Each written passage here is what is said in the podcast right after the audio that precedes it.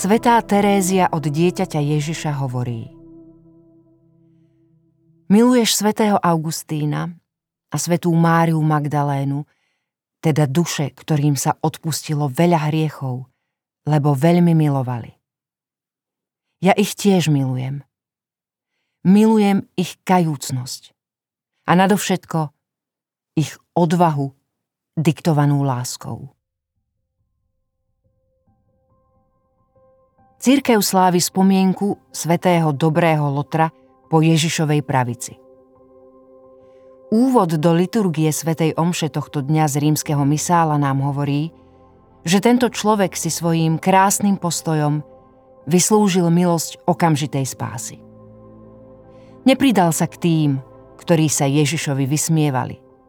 Zahriakol druhého odsúdenca a najmä si vzbudil vo svojom srdci nasledovania hodný úkon pokory. Bože, viem, že právom trpím. To, čo sa mi stalo, je iba dôsledkom môjho správania. Z celého srdca to uznávam a prijímam toto utrpenie a smrť a poddávam sa Tvojmu rozsudku. Týmto svojim utrpením chcem zadosť učiniť za spáchané zlo a získať tak Tvoje odpustenie. Nevieme, či v posledných chvíľach života takto uvažoval. Určite sa však jeho myšlienky uberali v podobnom duchu.